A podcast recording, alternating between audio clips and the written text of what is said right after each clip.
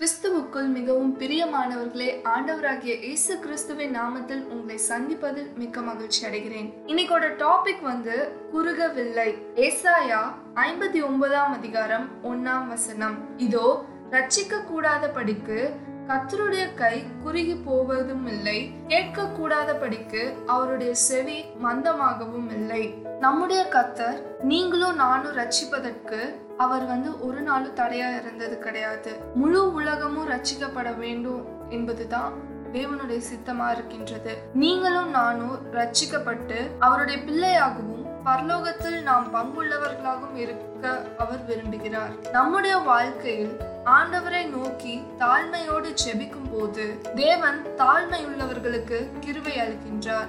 எந்தவித மனிதனையும் ரட்சிப்பதற்கு அவர் சித்தமுள்ளவராக இருக்கின்றார். கிறிஸ்துவுக்கு எதிராக இருந்து கிறிஸ்தவர்களை கொலை செய்யும்படி வந்த சவுலையே தேவன் ரட்சித்து பவுலாக மாற்றினார்.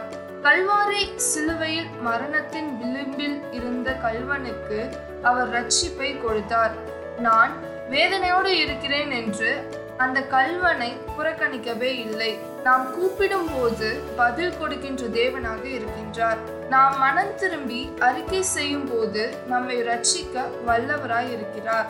காரணம் பூமியில் ஒரு ஆத்மா ரட்சிக்கப்படும் போது அது பரலோகத்துல மிகுந்த சந்தோஷத்தை உண்டாக்குகின்றது. அதே போலதான் ஃப்ரெண்ட்ஸ் நாமும் ரட்சிப்பின் சுவிசேஷத்தை ஒவ்வொரு நாளும் சொல்லி பரலோகத்தை சந்தோஷப்படுத்துவோம். கத்திர உங்களை ஆசிர்வதிப்பாராக. God bless you and God be with you